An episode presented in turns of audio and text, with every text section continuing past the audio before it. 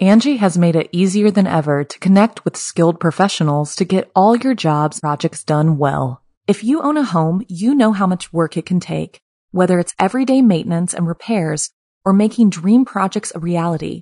It can be hard just to know where to start, but now all you need to do is Angi that and find a skilled local pro who will deliver the quality and expertise you need. Angi has over 20 years of home service experience, and they've combined it with new tools to simplify the whole process. Bring them your project online or with the Angi app, answer a few questions, and Angi can handle the rest from start to finish or help you compare quotes from multiple pros and connect instantly, which means you can take care of just about any home project in just a few taps. Because when it comes to getting the most out of your home, you can do this when you Angi that. Download the free Angi mobile app today or visit Angi.com. That's A-N-G-I dot com. The following program is a production of Chilling Entertainment and the creative team at Chilling Tales for Dark Nights and a proud member of the Simply Scary Podcasts Network. Visit simplyscarypodcast.com to learn more about this and our other weekly storytelling programs and become a patron today to show your support and get instant access to our extensive archive of downloadable ad-free tales of terror. Thank you for listening and enjoy the show. It's time to turn off the lights and turn on the dark. Chilling tales for dark nights.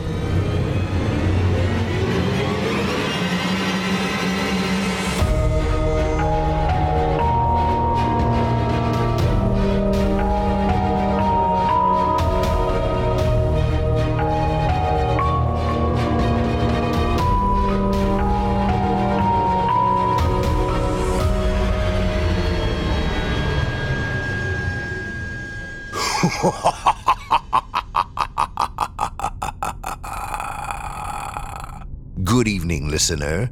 You're listening to Chilling Tales for Dark Nights. On tonight's program, we invite you to leave behind your safe reality and descend with us into the frightening depths of the most terrifying imaginations with audio adaptations of two rounds of frightening fiction about eerie escapes and dastardly delusions. I'm your host, Steve Taylor, and tonight I'll be your guide as we traverse the dimly lit corridors of your darkest dreams. Joining us tonight to help bring to life the frightening fiction of Absinthe Rose and Irving Crane are voice talents Pendleton Arkwright and John Rogers. Now, get your ticket ready. Take your seat in our Theater of the Minds and brace yourself. It's time to turn off the lights and turn on the dark.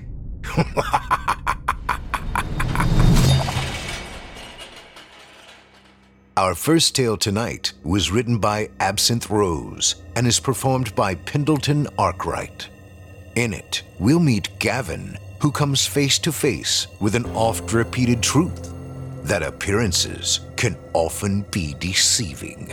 Will he realize the true nature of his predicament before it's too late? Only time will tell. Without further ado, I present to you Clean Getaway.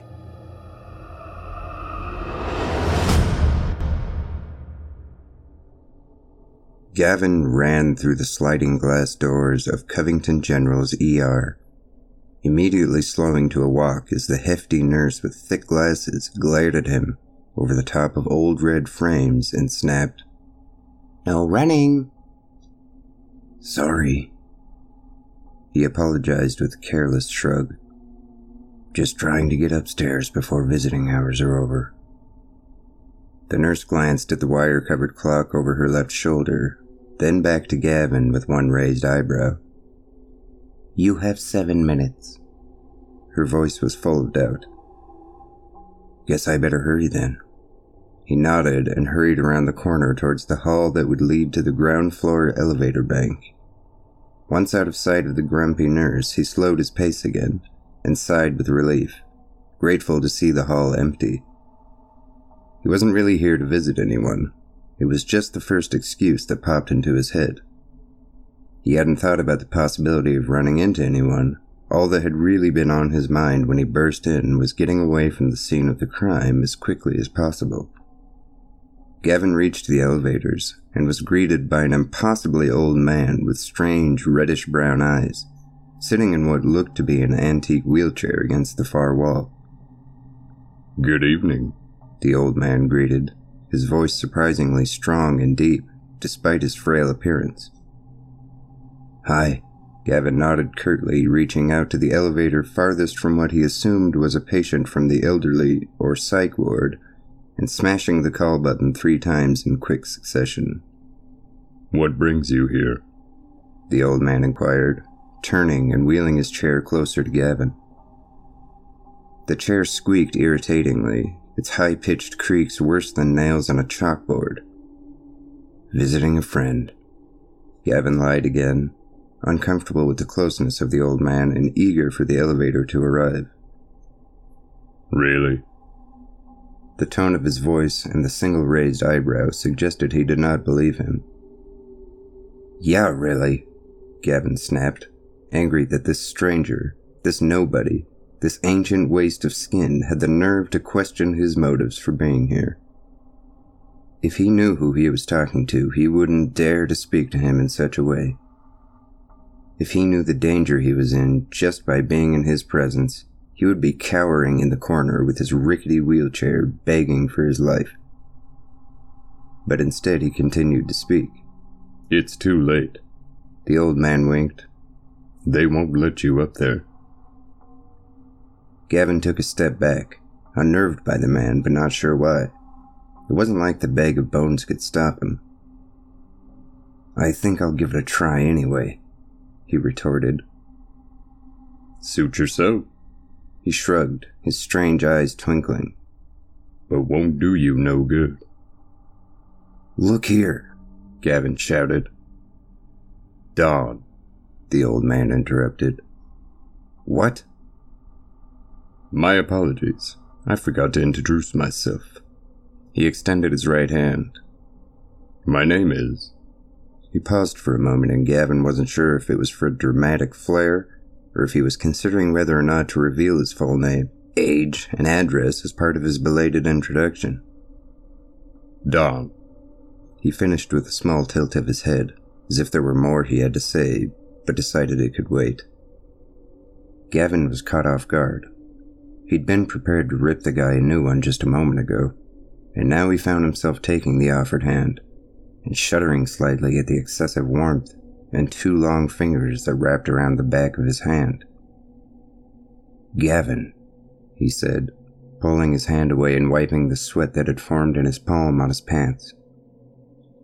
A pleasure, Don cooed. His voice seemed to have dropped an octave. Yeah, Gavin grunted uncomfortably, taking a step back once again. He couldn't wait to be away from the strange old coot.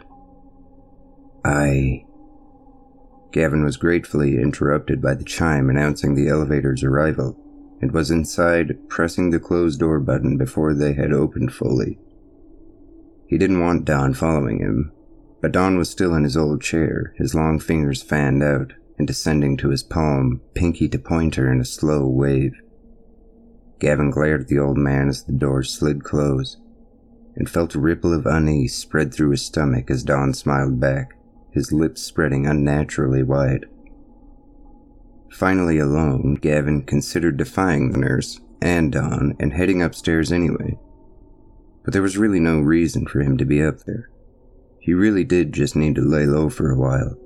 No sense risking an encounter with an overzealous security guard looking to make a name for himself.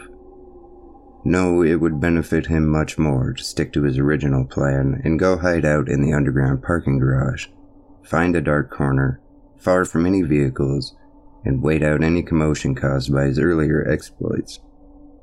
In the morning, he'd seek out a car, one that was still warm, meaning the owner had just arrived and would not be coming back anytime soon. Then, by the time they realized it was missing and called the police, Gavin would already be long gone and have ditched the car. Gavin pressed the button that would send the elevator down to the parking garage and sighed heavily. He could almost relax now. He knew most elevators had surveillance cameras, so he couldn't pull out the wallet he'd stolen and see how much he scored, but he was guessing, by the fight she put up, it must be a lot. And that was good. Gavin didn't mind stealing. It was how he got most things he wanted. But he hadn't used cash in almost a week, and it was never good to push your luck when it came to shoplifting. Better to give it a rest for a few days. The elevator performed its stomach dropping stop. The door slid open, and Gavin stepped into the parking garage. As the doors closed behind him, taking its light with it, he noticed just how dark the garage was. There were only a handful of lights scattered throughout the space, leaving large dark stretches of inky black shadow, plenty of places for him to hide out for the night. Perfect. Heading for the nearest patch of shadow, Gavin planned to follow the wall for a bit, put some distance between himself, the elevator, and the cars of anyone who might be leaving during the night. It was then, as he made his way through the dark, his eyes having quickly adjusted to the lack of light, that he noticed something odd. There was not a single car in sight. Usually, people parked close to the elevator first in order to avoid a long walk, and people like himself who waited around to prey on those walking alone. But there wasn't a single vehicle to be seen. In fact, now that he was looking, there were no parking lines either, no handicap spots, no no parking areas, not even a single school bus yellow metal post to prevent passage beyond certain points. He frowned, not sure why the condition of the parking garage made the hairs on his arms prickle, but it didn't matter. Not really. He was alone finally, and that was all he cared about. Gavin stopped walking, chose a dark corner, and pressed his back against the cold concrete wall, sliding down into a cross legged position. For all he knew, the garage was still under construction, or being repaired, nothing more. Relaxing, he leaned his head back against the wall and hissed as a bolt of pain flashed through his head and reminded him of the sharp blow the woman had delivered during their struggle. Gavin reached back, tenderly exploring the raised lump, and felt gobs of sticky, drying blood. Hag, he muttered to himself. Then, remembering that he had her wallet, he grinned. Lot of good it did you.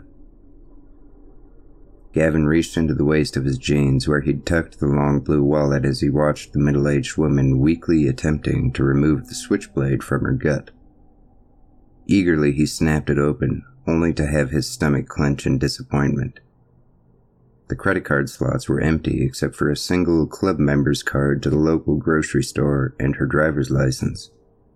The cash slot held three $1 bills and a recipe for chicken parmesan and the coin pocket on the backside held exactly 78 cents, and a small silver rosary. Gavin could barely contain his rage. His head throbbed angrily as his pulse quickened with fury. This is what she fought so hard for? This is what she risked her life for? He had only planned to rob her, but then she hit him, struggled mightily against his aggression, and ignored his demands. He knew she had to be silenced before he got caught. She never saw the blade coming as he slipped it out of his pocket and into her abdomen. He had her wallet before she hit the ground. He almost felt bad.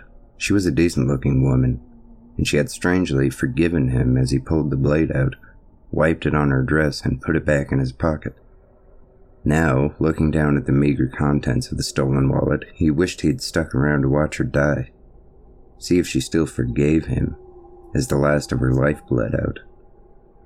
Incensed by it all, Gavin picked up the rosary and tore it to pieces, sending tiny silver beads flying everywhere, followed by the crucifix, which he chucked as far as he could. It did not make him feel better. He was still broke, and now he had to hide out and spend the rest of the night reliving his epic failure. Snatching up the paltry amount of cash and stuffing it in his pocket alongside his knife, Gavin threw the wallet as well. He didn't care if anyone found it or that his fingerprints were all over it. He knew he had a list of warrants a mile long, but no one had ever been able to serve him. A few more charges was nothing. Besides, it's not like he was going to get caught. He never got caught. Fury temporarily spent, Gavin decided to get some sleep. Hopefully, when he woke, it would be morning and he could get out of here. He took out his knife, flipped the blade out, and slid it beneath his leg as he stretched out on the cold floor. If anyone stumbled upon him while he slept, they would wish they hadn't. Gavin wasn't sure what woke him, or how long he'd been asleep, but he knew he needed to get up. Something was off. In a matter of seconds, he was crouched, knife extended in front of him, head cocked, listening as he waited for his eyes to adjust to the lighting. But they didn't. Either he wasn't awake enough for them to clear completely, or it had gotten darker since he'd fallen asleep. As he stood, he realized it was the latter, for although he could see a few feet in front of him, beyond that was nothing but darkness. Not even a hint of one of the ceiling lights shone in the distance. Had someone turned off the lights? Why would they do that? Had they discovered he was down here? How? Don. The old man's wrinkled face and strange brown eyes filled his mind. Bastard must have gone straight to the nurse after he'd gotten on the elevator. How could he have been so stupid? He should have dragged the decrepit fool into the elevator with him. Then he could have disposed of him and had nothing to worry about till morning. Sighing in frustration at his terrible luck and lack of foresight, he silently began moving. If he was lucky, he wouldn't encounter any cops or security guards that may be looking for him, and could make his way to the ramp that led up and out. Reaching his free hand out, he decided it was better to use the wall as a guide than to wander blindly into the darkness. He was so focused on listening for any signs that someone was nearby that he didn't notice right away that the wall he was running his hand along was not concrete. He paused and explored the surface with his fingertips. It was rough, jagged, and warm, not at all like the wall he'd fallen asleep against. And when he placed his hand flat against the unidentifiable material, he felt a dull throb beneath his palm. Gavin yanked his hand away and wiped it on his pant leg to get rid of the peculiar sensation, before leaning in close to look at the wall. It was darker than concrete and appeared to have thick strands of thread or hair protruding from its surface. What the hell? His examination was interrupted by a shuffling sound behind him, and he quickly spun away from the wall. He couldn't see anything, but it continued to grow louder and closer until Gavin was certain he should be seeing the source by now. Who's there? He called out, hating himself for the slight tremor in his voice, but too on edge to care. The shuffling resumed and Gavin backed up, running into the wall. But he hurriedly jumped away from it when he felt a few of the hairs brush across his arm. Deciding his best bet was to confront whoever was there, Gavin rushed forward, knife held out before him, but as soon as he got to where he thought the person should be, the sound stopped. He looked around in confusion. He was sure this was where it had come from, but he didn't see a thing, not even the wall he had just stepped away from. What the hell was going on? He didn't care. All he cared about now was getting out. He'd had nothing but bad luck since coming across the woman he'd killed.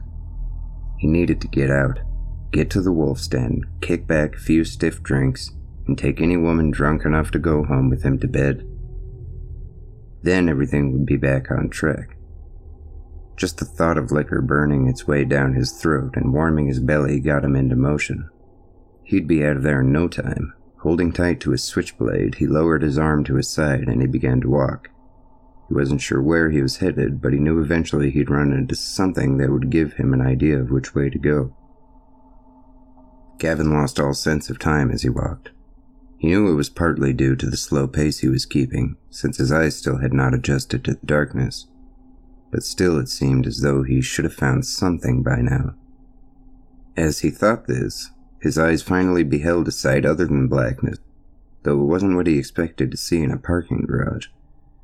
Fog, thick and ghostly white, appeared in the distance, rolling and tumbling over itself like waves racing to reach the shoreline. It surged forward and spread out as if it had a purpose, as if it were seeking something, seeking him. Gavin didn't know why he thought this, but he felt absolutely certain it was true. Everything in him told him to run, to not let it touch him, but he stood his ground. Fog didn't just develop spontaneously wherever it felt like, especially not in buildings. It had to have come from outside, which meant that if he stayed in the direction he was facing, the direction it appeared out of, and walked into it, that it would have to lead to the surface. In fact, he must be close already. The parking garage wasn't that big. It was a great idea. Excited and commending himself on his brilliance, Gavin rushed to meet the fog, gasping in shock as they connected. There was no light chill of hovering moisture as he broke its surface. No barely perceptible resistance as it swirled around his legs and kissed his bare flesh. The moment he came in contact with the fog, it was as if he'd been enveloped by a superheated steam. He looked down, expecting to see his skin boiling off, his clothes catching fire, and the rubber of his sneakers melting to the floor. Instead, he saw the white fog change to a sickly yellow, then orange, red, and finally black. With each change, the intensity of the heat increased until Gavin could not draw a breath, scream, or comprehend anything beyond the pain. The heat slithered into every crease, pore, and orifice, melting his organs and turning his bones to dust. His skin cracked, split, and peeled away as his hair hissed and fizzled to nothing. His eyes burst in their sockets, and he was vaguely aware of the vitreous running down his ruined cheeks. Then, suddenly, as it began, it was over, and Gavin found himself on his hands and knees, pulling in huge gulps of air. The fog still surrounded him, but it was once again white and cool, and felt glorious against his strangely unmarred skin. What is going on? he wondered, as his breathing and heart rate slowly returned to normal. Am I going crazy? He didn't feel crazy. Although admittedly he didn't know what crazy actually felt like, he was still pretty sure he was sane. Am I dreaming, perhaps? Though he didn't think that was likely either, he would have woken by now. Shaking his head in confusion, Gavin picked his switchblade up from where he'd dropped it and stood up, realizing as he did that he'd become completely disoriented. He had no idea which way to go now. Ah! He screamed in frustration. His scream was answered. Gavin, someone whispered his name loudly. He spun, looking for the source of the voice. Gavin. It came again, still a whisper, but the pitch was different. Gavin. And another. Who are you? Gavin shouted, turning slowly around, scanning the fog, but unable to pinpoint the source. Gavin. Gavin. Gavin. Gavin. Gavin. It sounded as if a hundred different people were whispering his name now, over and over until it no longer sounded like his name, but a swarm of angry flies closing in on him. What? he shrieked. All at once the whispering stopped, and for a moment Gavin thought he'd gone deaf. But then they answered his question in unison. Run. At that, the fog was drawn together behind him and disappeared, like the flame of a candle that had been blown out. He was once again standing in the darkened garage, but this time he was not alone. Now he could see outlines in the distance, hovering at the edges of the darkest pools of shadow, waiting. It was with a nauseating sense of dread that Gavin realized not all of them were human. He hesitated only a moment before doing what the voices had commanded, and ran. The moment he began to move, so did the shadows, and they were fast. They hissed, groaned, wailed, and snarled, a cacophony of hatred and hunger chasing him. He knew without a doubt there was nothing they wanted more than to tear him apart and devour him. He was not going to let that happen. But he could feel them reaching for him. They were so close. A few managed to touch him, to tear his shirt and his skin. A dozen rivulets of blood flowed freely across his arms and back. He pushed himself harder, doing his best not to look back at them. He wasn't sure he could keep going if he saw what was after him. Gavin focused his gaze straight ahead, willing the exit or any means of escape to appear. And to his astonishment, it seemed to work. Miraculously, just a few dozen yards away was the elevator. its single fluorescent light signaling him like a beacon.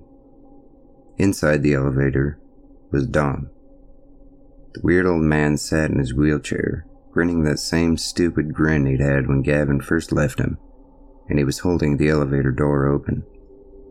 Don! Gavin called, never so happy to see someone in his entire life. Don, wait for me! He was so close, just a few more yards, just a minute more. That was when Gavin did the most cliche horror movie fail of all time. He tripped and crashed hard to the ground. He was a goner, he thought as he hurried to right himself, but instead of taking advantage of Gavin's mishap and pouncing upon him, the shadows stopped. He glanced slowly over his shoulder. They were still there, whispering agitatedly, but not moving. Confidence boosted, Gavin put his hand down to push himself up and laughed out loud when he saw the small silver crucifix he had thrown away earlier. Thinking now that it would make a funny souvenir, he picked it up, and immediately the woman's dying words filled his ears. I forgive you. The garage started to grow dark once again, and Gavin saw that Don had let go of the elevator doors. I don't need your forgiveness, he snapped throwing the crucifix once again, failing to notice that the shadows parted around the small object as it flew past them. Panicking, Gavin darted towards the elevator. Wait for me! The old man halted the doors once more, nodding to the shadows as Gavin crashed into the elevator next to him. The shadows nodded in return and faded away as the doors closed. Gavin lay on the floor of the elevator, oblivious to the exchange that had just occurred. Thanks, Don. He panted, one arm draped over his eyes. You saved me. Not exactly. The voice was deep and hollow. That you just threw away. Gavin pulled his arm from his eyes and gaped in disbelief as the old man, once frail and fragile, stood tall, his wrinkles fading, skin smoothing and darkening blistering and cracking until it looked like charred steak. The thin wisps of white hair grew thick and black before parting and forming an enormous pair of horns that curled over his head and across his shoulders. The reddish brown eyes he'd found so peculiar turned scarlet and grew grotesquely, while his ever grinning mouth widened and filled with row upon row of pointed gray teeth. Everything about the once old man kept shifting warping and changing, each metamorphosis more horrifying than the last as he filled the elevator and continued to speak. You see, I didn't properly introduce myself earlier.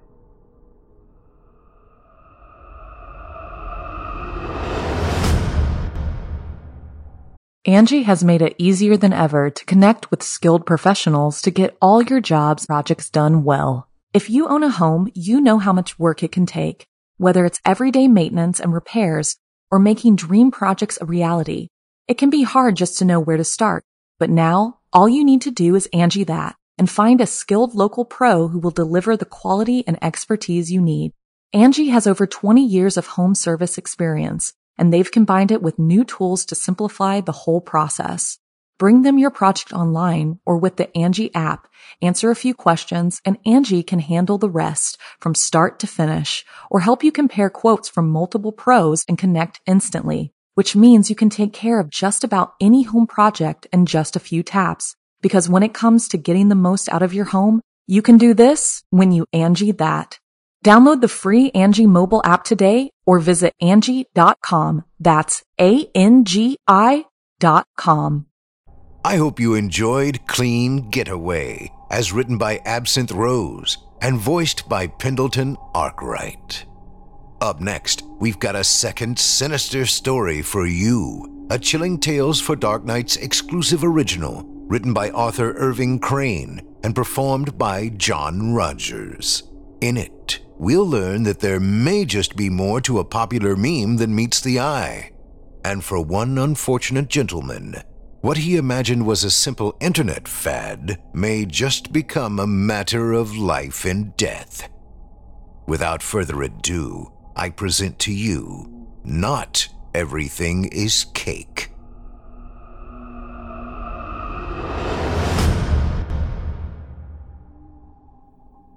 I need your help. I don't know who you are or how many of you I'm actually addressing. That's the problem with doing something like this when you don't really know your audience. I just need to know if I'm going insane or if I've stumbled across something far worse than I thought imaginable. Chances are that by the time this gets out and anyone hears this, though, it'll be too late. And I'll have had to make a decision.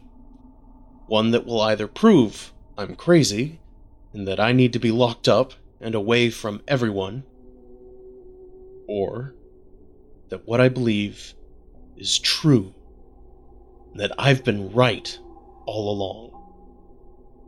I pray to God it's the former. This all started for the absolute stupidest reason an internet meme. That's right, you heard me. After reading that sentence, you're already probably thinking I'm not worth listening to, and most times you'd be right. And it is a stupid meme. I stumbled across Everything is Cake. I hadn't even been looking for it, I just saw a picture of the Earth being cut in half and two astronauts looking at it, one incredulous in the face of their discovery that the world was made of cake the other pointing a gun at the first and saying, Yes, it has always been. I just wondered what the hell this was and what it was all about. Then I saw the videos of the photorealistic cakes and how everyone was jumping on the bandwagon talking about how everything was really cake. It's so silly and goofy, and yet, despite nobody in real life talking about it, the internet is its own animal, and it was trending here. New pictures being drawn there. I thought it was amusing enough, and just for fun, I thought I would make a quick video of trying to cut my toaster oven, just to prove not everything was cake. I thought it would be fun. I thought it would be enjoyable for the five people who would end up seeing it. That's how it was supposed to go. I set up my phone on my butter dish, pointing it at my toaster oven. I started the recording, waved, set up my little spiel of how I baked up my oven and how I was going to cut it to prove to everyone that anyone could make something out of cake. Then I would try to cut it, and it wouldn't, and then hilarity would ensue. When I went to my oven, I shook the table, and just as I put the knife to the oven, it fell over. I swore, but I was already pressing the knife against it, and my weight was already prepped to force itself against the solid metal. My knife went down into the metal, as if it were nothing. And my toaster oven screamed. I backed away, knife still sticking out of the oven, as it moaned, the little legs of it twisting and bending, and it crawled a small distance, shuddering before it collapsed. I couldn't believe what I had just seen. It couldn't have been real. But after I was sure it wasn't going to move again, I approached and grabbed at the little slice I had made, peeling it back. What should have been just pure metal and heating wire was instead hiding a thick, oily green meat, like a steak that had gone bad. Peeling back further, it was solid through and through, the same exact substance. There were no organs, no veins, nothing but this greenish, foul offal.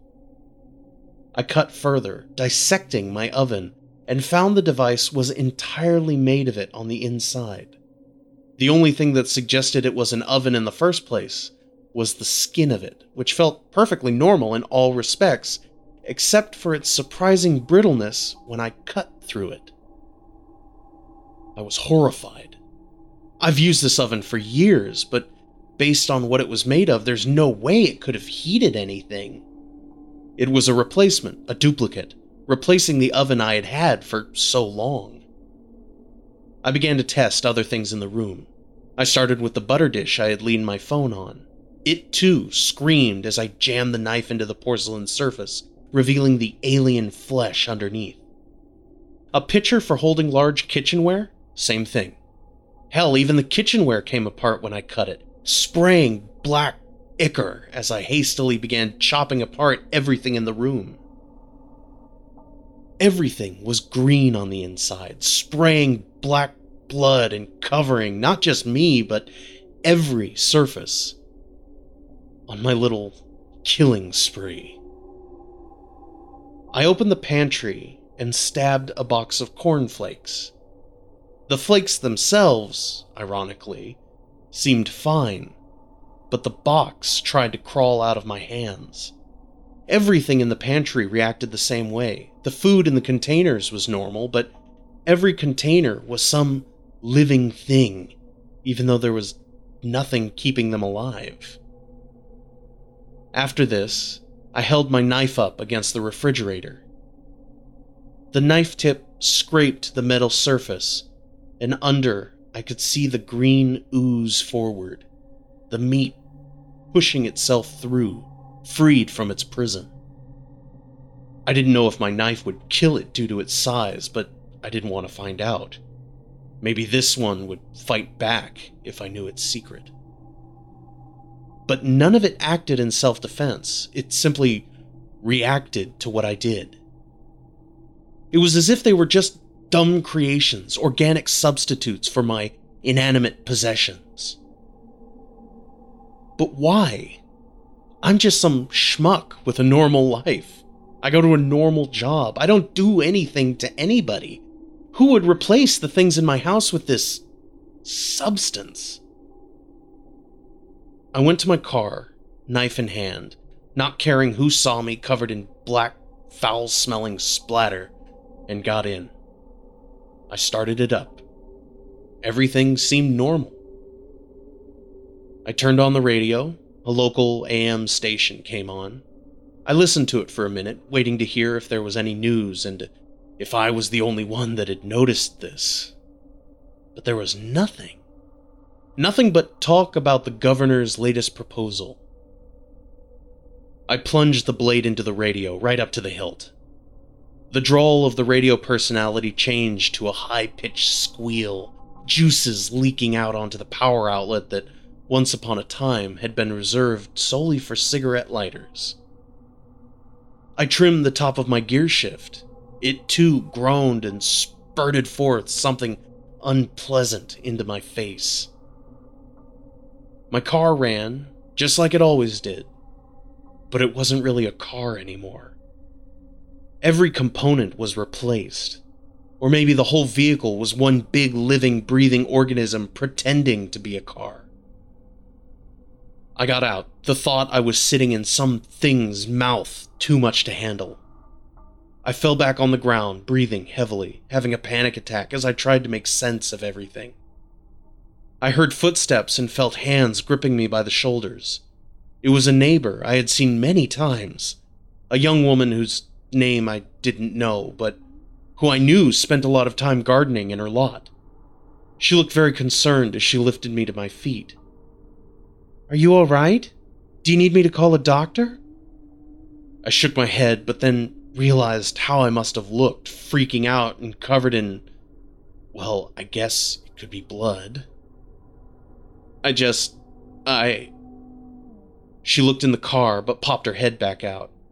You sure everything's okay? You sure you're not hurt? Looks like you may have been bleeding pretty badly. Let me call someone just to be safe.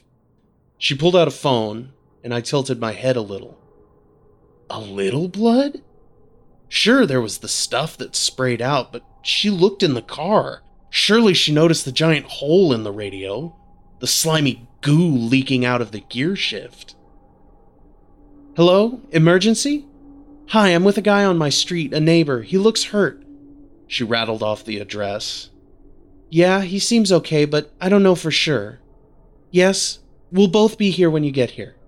She hung up. We'll both be here when you get here. Is that how people end 911 calls? That sounded strange. Also, didn't 911 tell you to stay on the line until help actually got there? Okay, buddy, you'll be okay. Help is on the way. You don't have any allergies or anything, do you? She came up to put a hand on my shoulder. A friendly gesture. With what I had just seen, though, I wasn't in the mood for friendly gestures. I was confused and frightened. My whole world had turned upside down in minutes, all because I was trying to get in on the whole internet craze. I tried to push her hand away, but it wasn't until it was too late that I realized I was using the hand that held the knife. She pulled away, holding her wrist. Holy shit, you crazy son of a. But I wasn't paying attention to her reaction. Instead, my gaze was drawn to the wound I opened on her wrist. Black. She was trying to hide it, but it was black, not normal red blood. Before she could run, I tackled and straddled her and plunged the knife into her chest. She screamed like a normal person, but only for a moment. As I sliced into her over and over again, I realized the sound that emerged came not from her throat, but from the gaping wound I was cutting. More of that alien substance. No bones, no organs, just a pulsating green mass. People were monsters too. It wasn't just my appliances, people were being replaced too. I watched her form flop and shudder, groaning and flailing as it realized its cover was blown, black spray flying up every few seconds as if I'd struck an artery. Yet, it didn't truly have blood. I looked around and saw other people beginning to emerge from their homes. All of them were staring at me. I looked at the young woman, then at the knife, and to what I had seen. At that moment, I began to believe that perhaps I was the instigator and not the victim. What if I had lost my mind? Surely the whole world around me hadn't been replaced. It was easier to believe that maybe I was just crazy and I had. I had. I had just committed murder. Suddenly, neither option made me feel better. I ran into my house and quickly locked the door behind me. I watched out the window, spying my neighbors, wondering what they were thinking, waiting to see how they would react. Other than some shuffling, nobody moved. They stood on their front porches or clustered on their front yards, looking at my house, my car, and the woman lying on the ground continued twitching every so often. Nobody called for the police or for help or anything of the sort. They just watched. This can't be normal either, I began thinking. But then I heard sirens. Maybe that's why no one else has tried to help. They saw that she'd already made the call and knew something was going to happen. But no one had their phones out in this day and age, either to call or to record what was going on. Call me old fashioned, but that was weird. I thought of my own phone sitting on the kitchen counter. I wondered if it too had been replaced. I had no reason to believe it hadn't been if people in cars were affected. The wail of the siren grew louder and closer. A moment later, a vehicle pulled onto the street and approached. But it wasn't an ambulance or even a police car. It was a large, black van with a siren on top, blinking red and green. Whose siren is red and green? The passenger door opened and a man in a gray uniform got out, then went to the back of the van to dig around in it. The driver, on the other hand, remained seated, only barely visible behind the darkened glass of the van. Who were these people? Crazy or not, these kinds of vans don't respond to real emergencies. The passenger finally came back holding a bullhorn and some sort of weapon. It vaguely resembled a crossbow with a disc like cartridge on the top of it. It had two handles, one with a trigger and the other apparently for stability. He kept the weapon down and held up the bullhorn, addressing me directly. Please emerge from your home. If you surrender now, there's no need for further violence. For your safety, as well as the safety of others, please put your weapon down and come with us quietly. Like hell, I was. This was no police car. I wasn't going anywhere with anybody that looked like that. My neighborhood wasn't some fancy gated community with an association or a private security force. Whoever these guys were, they were not here to help me. I waited for a few more minutes, waiting to see what they would do. The man with the bullhorn repeated his command, but I did not respond.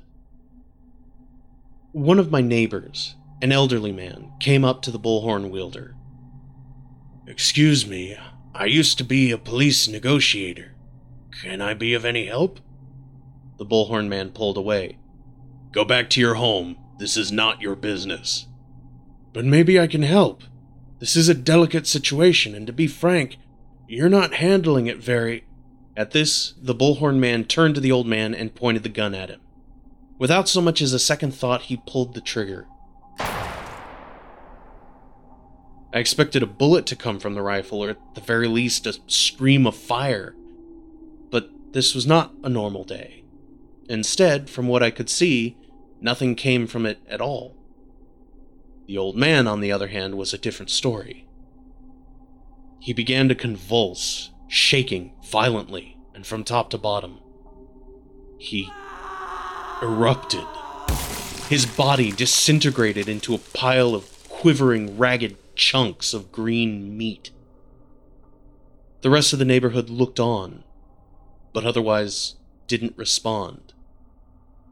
Not the way I did.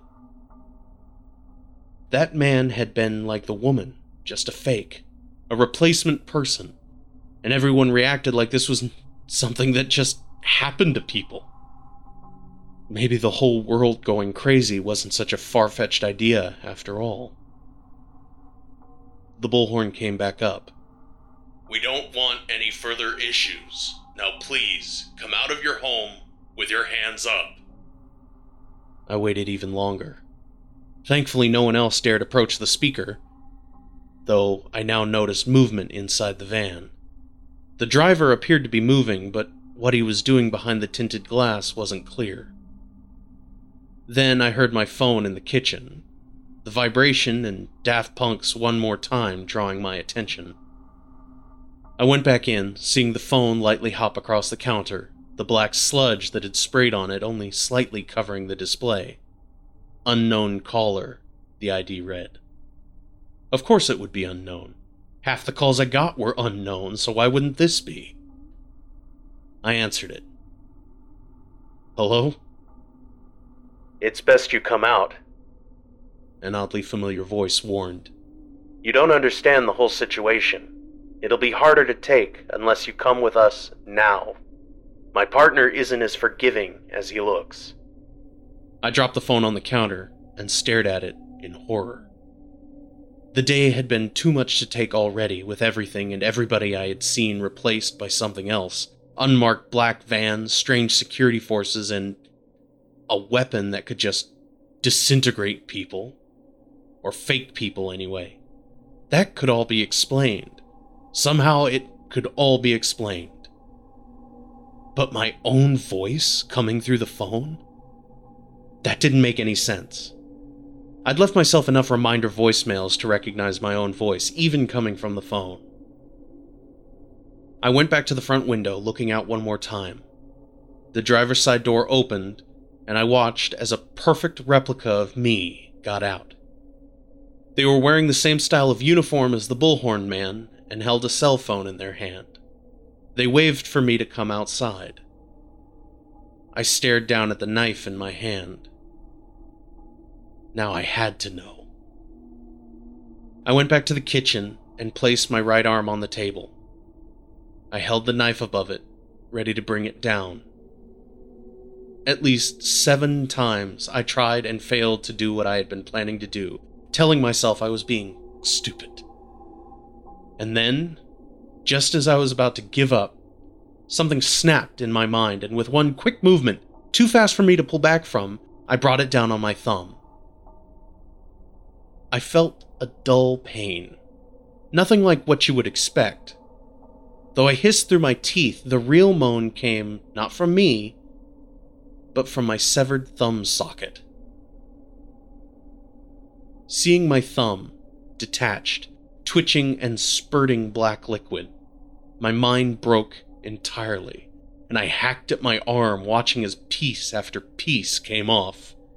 No bones, no blood, just alien flesh. But mine was different from the others. It was not green, it was gray. It pulsed more, and I watched as my severed hand and parts of my elbow started dragging themselves across the table, trying to find their lost brethren.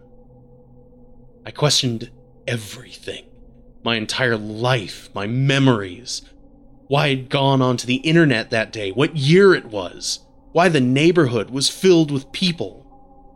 I questioned whether any of this was real or just a dream. I wondered if I had eaten some tainted food for breakfast and this was all a bad trip of some kind. Either way, somebody on my lawn was likely dead, and my arm certainly wasn't attached anymore. And that's why I need your help.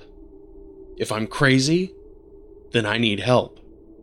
I'm somehow still standing, bleeding out slowly but surely, and my name will be in the papers, and I'll be remembered as the guy in the neighborhood who went psycho and is now locked away and getting the help he needs. If I'm not crazy, then whatever I am isn't human anymore, or never was. I don't know if I'm real, or if the man standing by the van really is me, or some sort of duplicate, just another in a long line of fakes. I thought I knew everything this morning, and now I know nothing.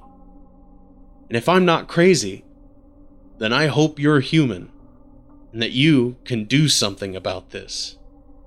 And if you're not human, you may not even know it. I'm going to go with them, but I hope somebody can talk to me first. In all likelihood, you'll never hear from me again, because I have a decision to make, and I need to make it soon. But if I can do nothing but issue a warning, then so be it. You have been warned. Not everything is cake. Whatever it is, it's deeper than that.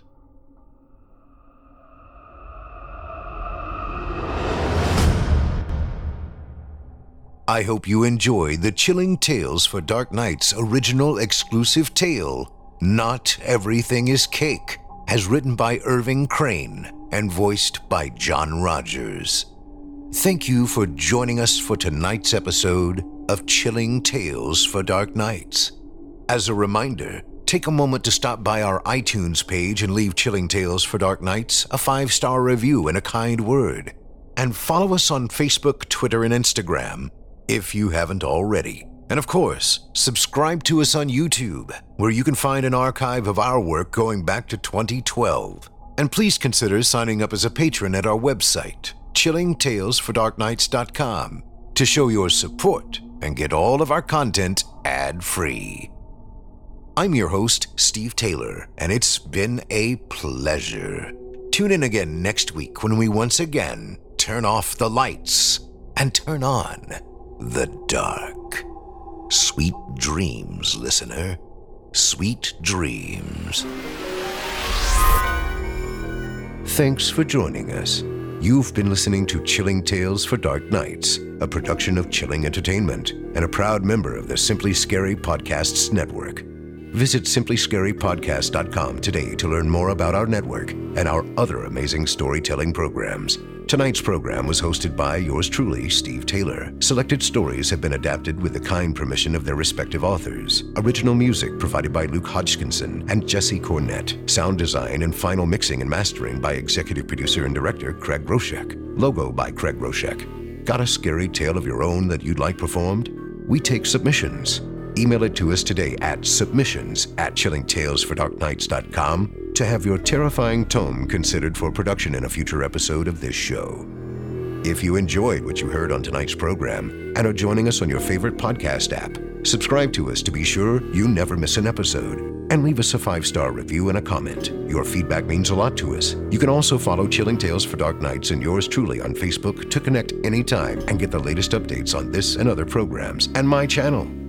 If you're listening on the Chilling Tales for Dark Nights YouTube channel, do us a favor and hit the subscribe button and the bell notification icon for CTFDN as well to get more spooky tales from me and the crew each and every week. And don't forget to hit that thumbs up button to tell us how we're doing and leave a kind word or a request. And don't forget to visit us at chillingtalesfordarknights.com and consider supporting the team by becoming a patron. In addition to helping us out, you'll get exclusive access to our audio archive and ad free downloads of all your favorite stories, including those you've heard on this program. We'll be back next week with more terrifying tales to keep you up all night.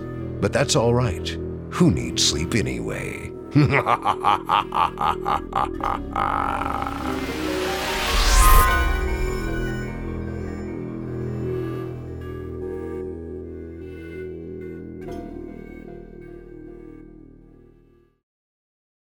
Angi has made it easier than ever to connect with skilled professionals to get all your jobs projects done well. If you own a home, you know how much work it can take, whether it's everyday maintenance and repairs or making dream projects a reality.